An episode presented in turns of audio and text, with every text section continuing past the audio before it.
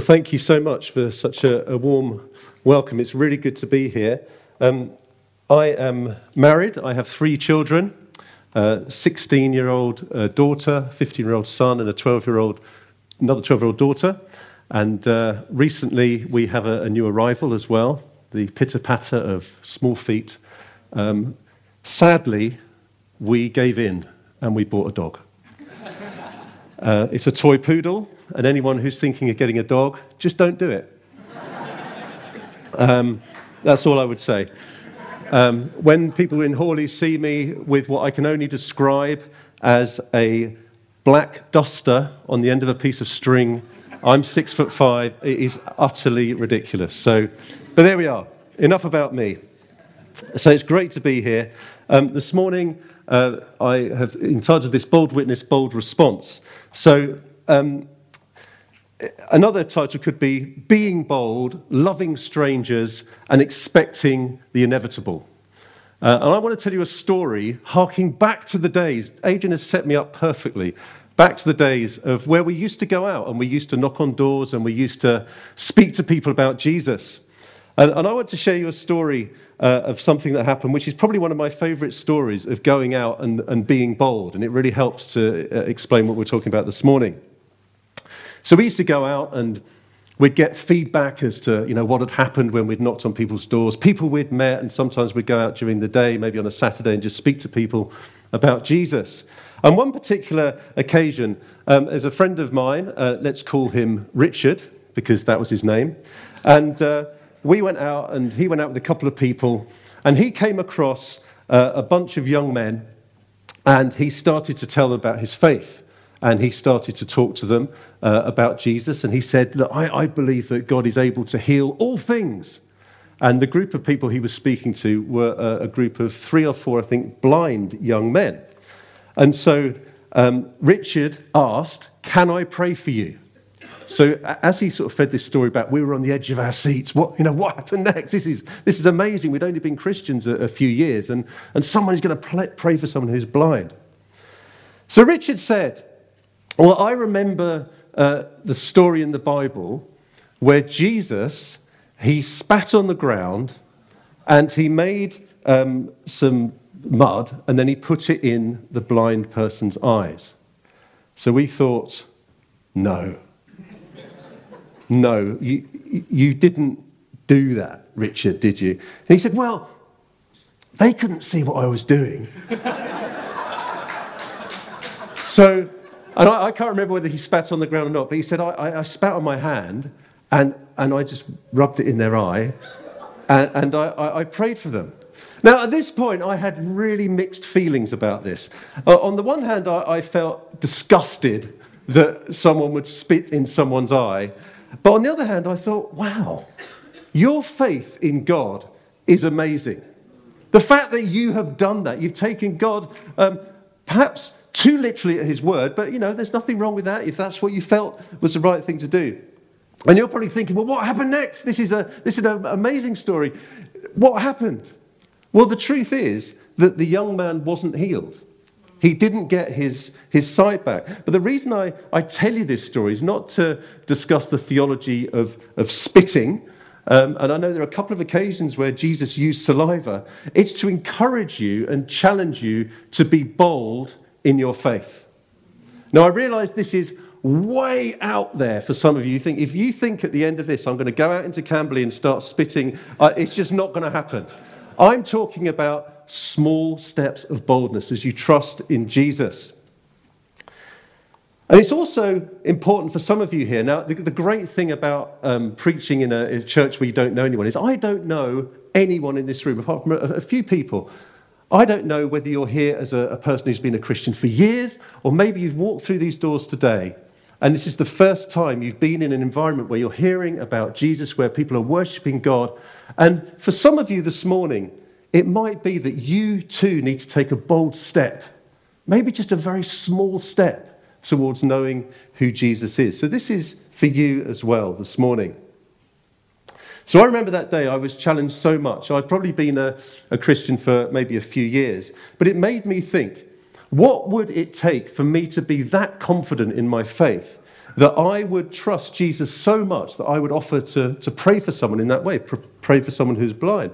And also, what stops us from being that bold now? With this faith, we stand here and we sing about uh, the glories of God and we put our confidence in Him, and it's wonderful. And we think we can take on the world, but when we get outside, when we meet people, it can be a slightly different story. So I wonder how that makes you feel. I wonder whether your faith is challenged when you hear stories or accounts of other people, of what they do in the Lord. So I'd like us to turn uh, to the book of Acts, uh, to Acts 14. So if you have your Bibles with you, you can turn there, or the, the words will come up on the screens. Now, Acts is written to give us an account of, of the growth of the early church and the preaching of the gospel in, in, in various places. And you might have heard that the, the book of Acts is, is known as the Acts of the Apostles. Um, but it only actually mentions a few of the apostles, uh, including Paul. Now, Paul became a, a, believer in about 33 AD, and then 13 years later, he goes on his first missionary journey. And um, there's a map here for those who I know some people really like maps. Um, so um, you can see this journey uh, that was taken. It's, it's, it's probably uh, quite difficult to see on that screen. There we go, this is a bit closer. Um, and you can see there uh, that we have uh, Paul and Barnabas who were on their first journey, and they set off from Antioch in Syria to Seleucia, then over to Cyprus, uh, to Salamis, and then Paphos, and across to Perga, uh, where John Mark goes to Jerusalem, and then Antioch. And you'll notice that there are two Antiochs on that map. And then here we have Iconium, which is uh, actually right in the middle of Turkey as uh, now. Um, and so far, they've been driven out of every city that they've been to. Uh, there are people that have been quite jealous of the response they've had. And we reach Acts 14, having they've just been thrown out of one place, and they arrive in Iconium. And this is where we pick up um, the story. And this is uh, Saul and, uh, Paul and Barnabas. And I will read this to you. So, this is God's word for us this morning. Now at Iconium, they entered together into a Jewish synagogue and spoke in such a way that a great number of both Jews and Greeks believed. But the unbelieving Jews stirred up the Gentiles and poisoned their minds against the brothers. So they remained a long time, speaking boldly for the Lord, who bore witness to the word of his grace, granting signs and wonders to be done by their hands. But the people of the city were divided. Some sided with the Jews and some with the apostles. When an attempt was made by both the Gentiles and Jews with their rulers to mistreat them and to stone them, they learned of it and fled to Lystra and Derbe, cities of Lycaonia, and to the surrounding country. And there they continued to preach the gospel. So, sometimes we, we read scripture, we read the stories of of the apostles, of the disciples, of followers of Jesus. And, and sometimes you can think, well, they had it really easy because they did some amazing things. They had some really great results. There's some wonderful things that happened. But actually, it was a, a really difficult and tough job that they had. In as much as they had people respond, there was also the other side of that coin where they had rejection, where they had opposition. And it's fair to say they had a lot of opposition. So, how did they do this? How did they manage to keep going? Well, first of all, they weren't doing this in their own strength. And, church, nor are you. No matter what you think of yourself and your abilities and your giftings and talents to be able to go and share your faith, you're not on your own. And at the beginning of Acts, we're reminded what Jesus said and you'll be very familiar with these, these words. You will receive power when the Holy Spirit has come upon you. And you will be my witnesses in Jerusalem and in all Judea and Samaria and to the ends of the earth. So there's a very obvious link here between receiving power from the Holy Spirit and our ability to go and share our faith and be bold witnesses of Jesus. So thank God that we're not on our own, that it's not down to us, that it's not down to our skills or, or what we look like, or, or even to some degree the words that we say. And so often it can seem difficult when we're out and we're speaking with our neighbors or we're at the school gate or the place that you work or whatever it is you do.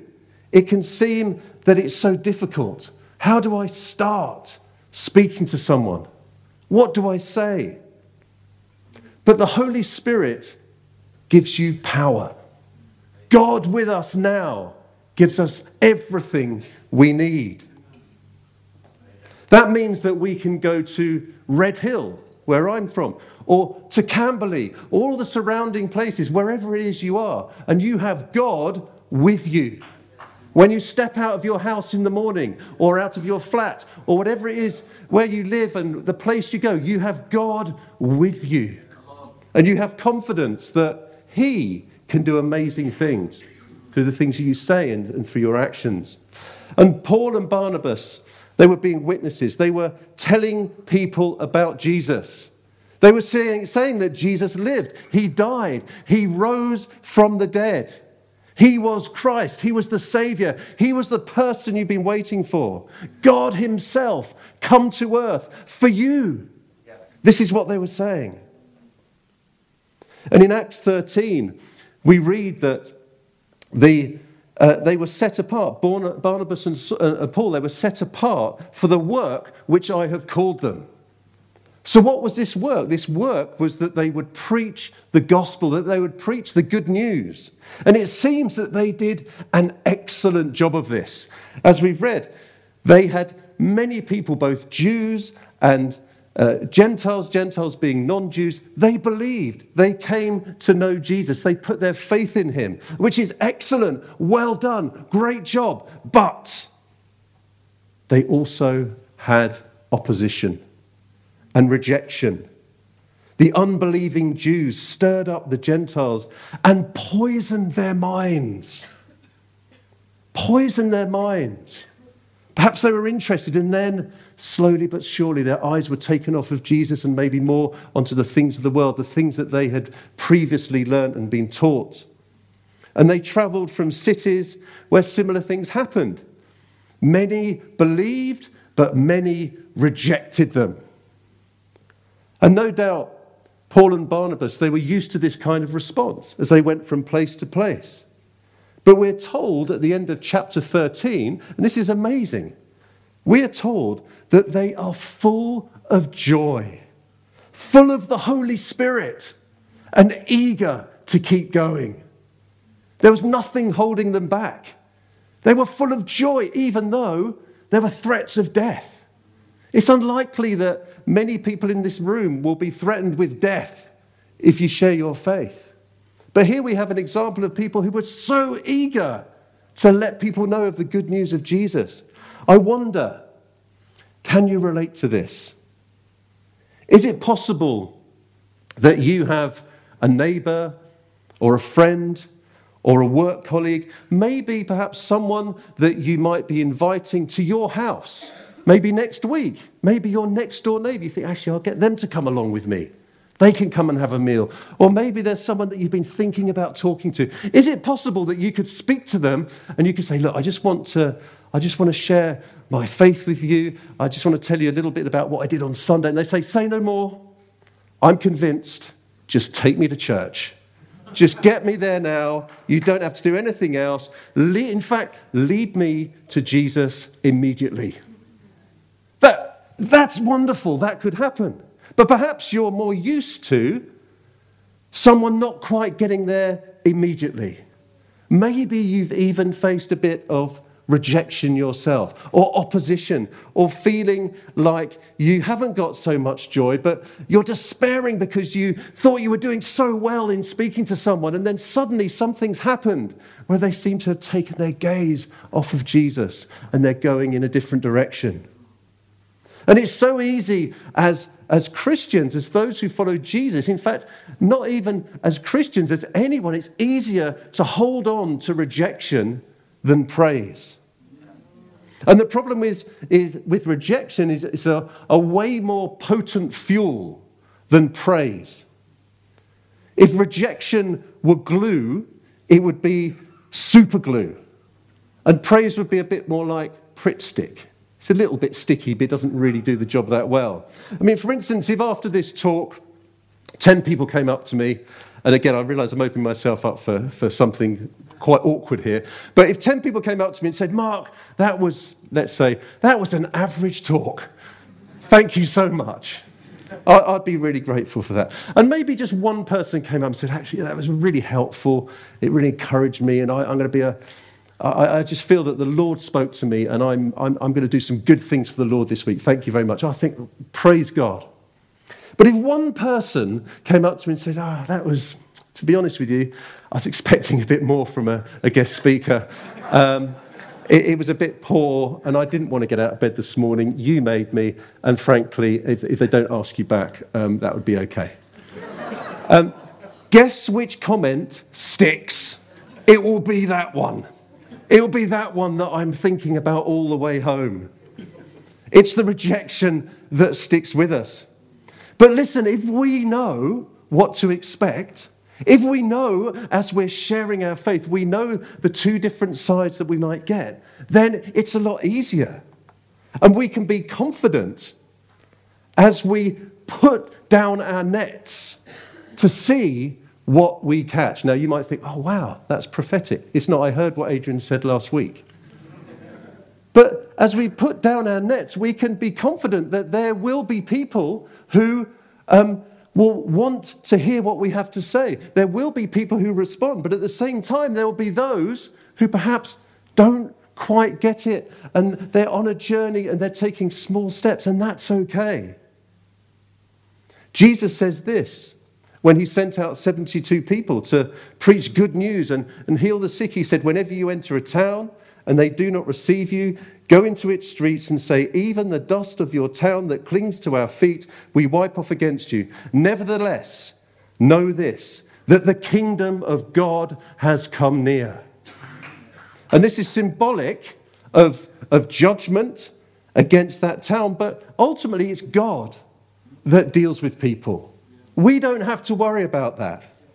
And as Paul and Barnabas at the end of Acts 13, they, they took these words, they took this advice, and they said they shook off the dust from their feet against them and they went to Iconium. And the disciples were filled with joy and the Holy Spirit. It's not on you, it doesn't matter that you have the answer to why people might respond in the way that they do.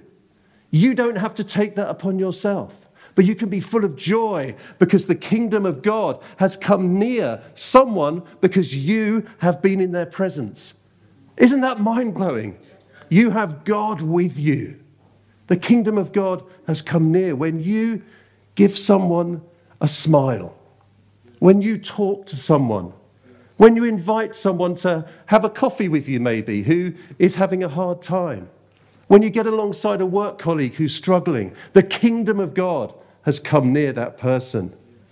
And why were they able to do this? Well, they were bold. They were full of the Holy Spirit. They were bold in what they said. And this word bold means uh, that they had freedom in speaking, to speak openly and frankly without ambiguity. It meant without fear. And it isn't just a case of, of being brave, it's more that they didn't hold back from sharing the truth with people that they met freedom to speak truth, obedient faith. You carry truth with you.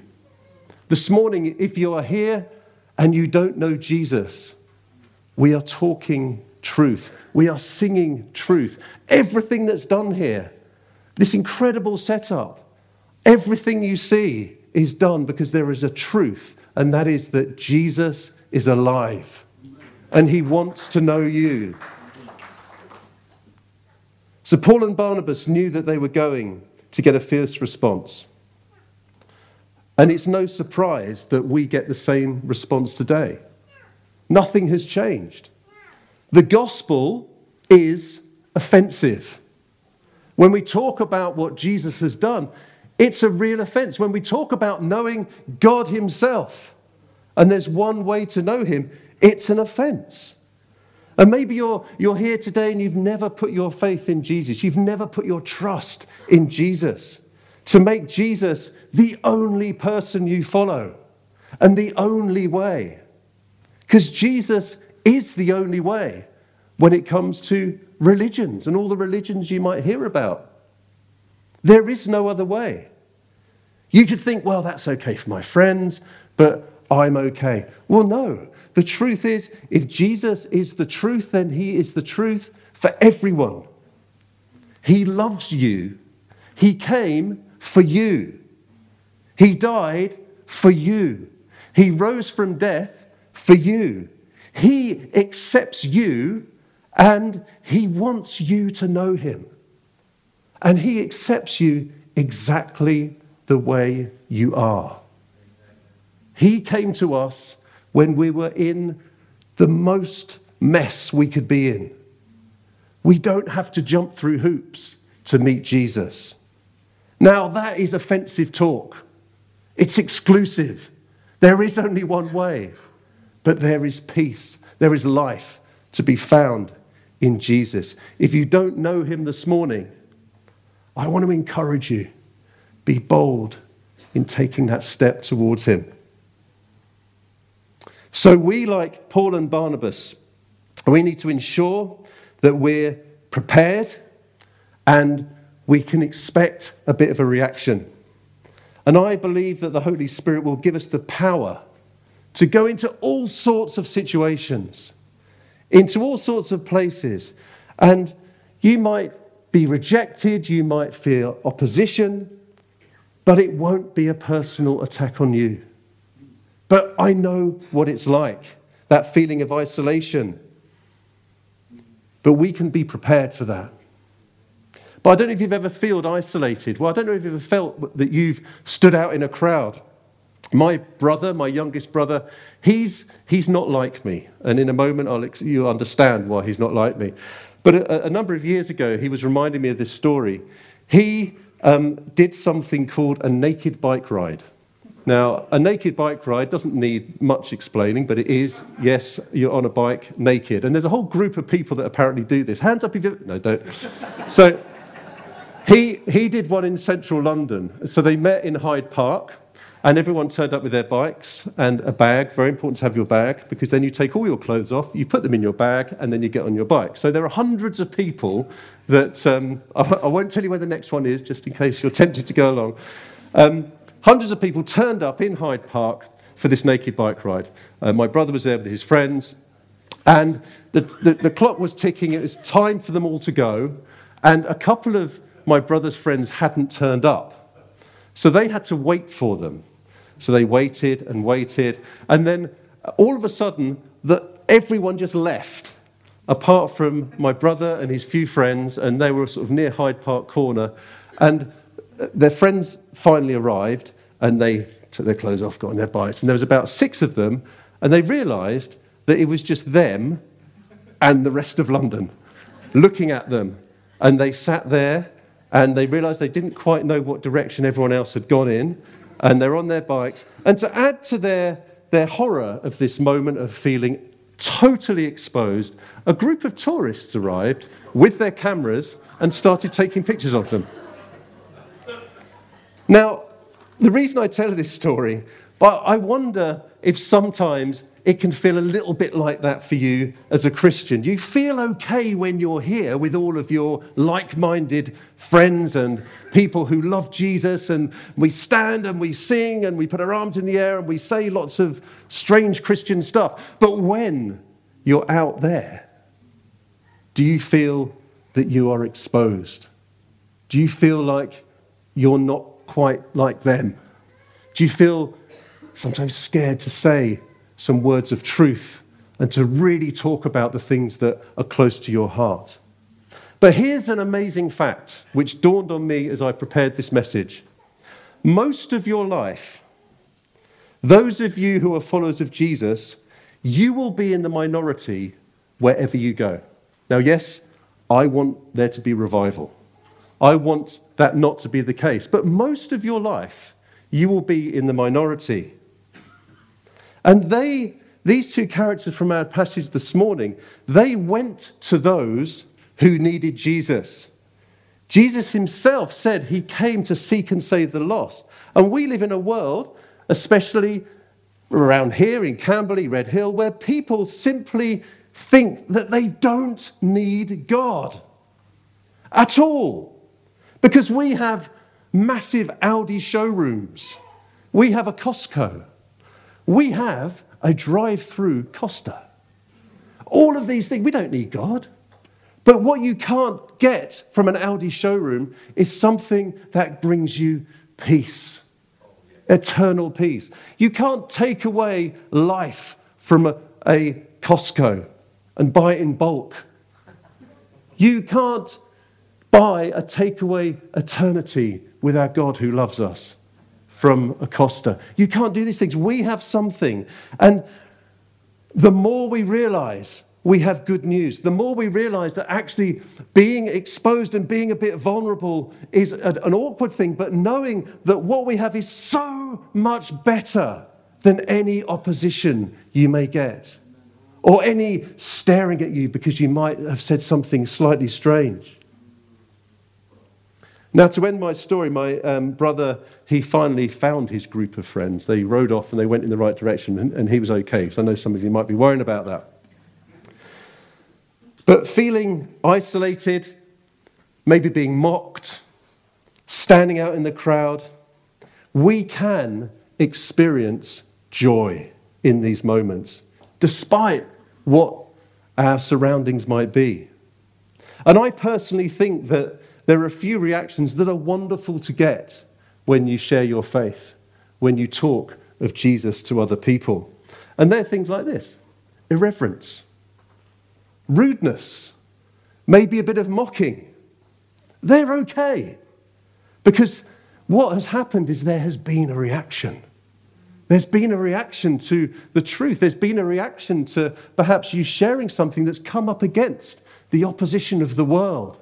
There's nothing wrong with that. We should rejoice in that. We shouldn't be scared of that.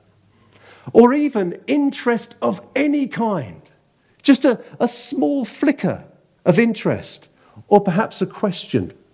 These are wonderful things to have as we share our faith, as we go about our day to day lives.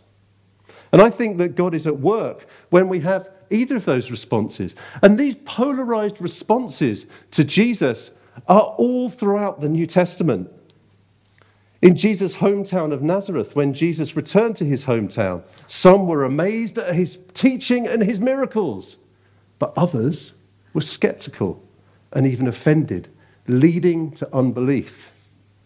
A rich young ruler, you'll read about this in Mark, he approached Jesus, and when Jesus challenged him to sell his possessions and follow him, all was looking good. But no, he left sorrowful because it meant that he had to question himself on what he thought was good. Even at Jesus' crucifixion, some people reviled and mocked Jesus, while others, like the centurion, they confessed. Two opposing responses. At Pentecost, you'll know when the Holy Spirit came, when the Holy Spirit fell on the followers of Jesus, some in the crowd were amazed and believed, but others, they mocked and they accused them of being drunk. When Paul was addressing philosophers in Athens, some were curious and they were interested and they wanted to know more. But others, they mocked him and dismissed him. You see, these examples, they illustrate the diverse and polarized reactions that people have when we share our faith.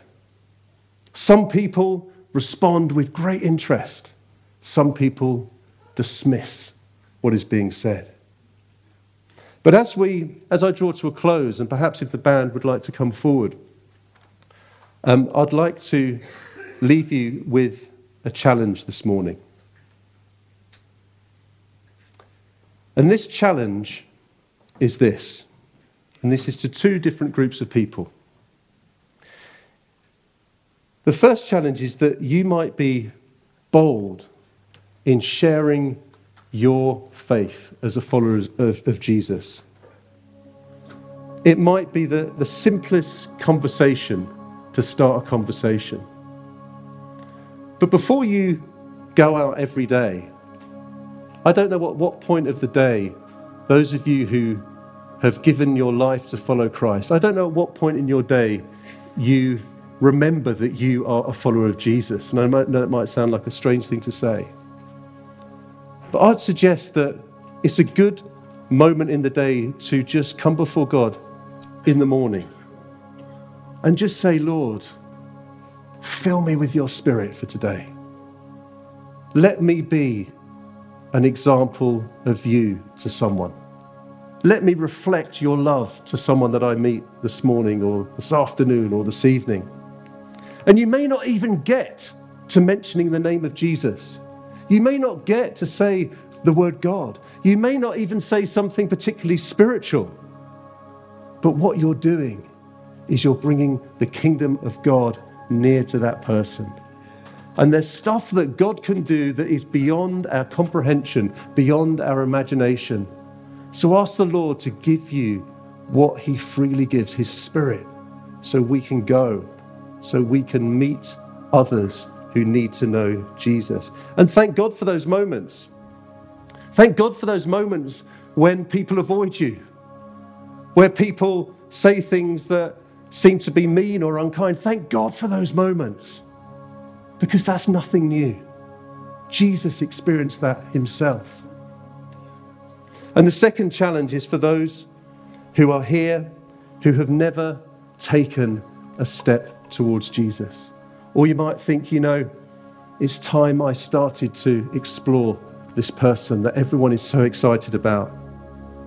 And today you can find out more. Today, as we, as we worship, I just want to encourage you just to think if this is really true, if we have hundreds, thousands of years of history of people wanting to let other people know about Jesus, then just ask the Lord to give you boldness to take some steps before Him. And I promise you, I promise you, He will meet you where you are at. He will take you just as you are. And at the end of the meeting over here, you'll see some people with some lanyards on, the prayer team. If you just want to go up to them and say, I'm not even sure why I'm here, but I want you to pray for me, that would be a wonderful thing to do. If I can invite everyone to stand, I'm going to pray and then we will worship God. Heavenly Father, I thank you for your word, that we have incredible stories of your grace, using ordinary people, people who were once heading in one direction. Paul, once someone who had a joy in killing those who were believers, yet his life was turned around by you. And Barnabas, the encourager, who welcomed Paul into the church, who vouched for him. And they went and they, they went to those who hated them, went to those who had another way of living, yet you used them to start the church and start many churches. And Lord, today, I pray, Holy Spirit, you would give us boldness to be your witnesses in the places that we are. I pray, Father, that you would increase the amount of people that we see in this room over the next few, few weeks and months. I pray, Jesus, that we would bring light where there is darkness, we would bring life where there is death. Lord, would you use every single person in this place for your glory, for your name, and for your fame. In Jesus' name. Amen.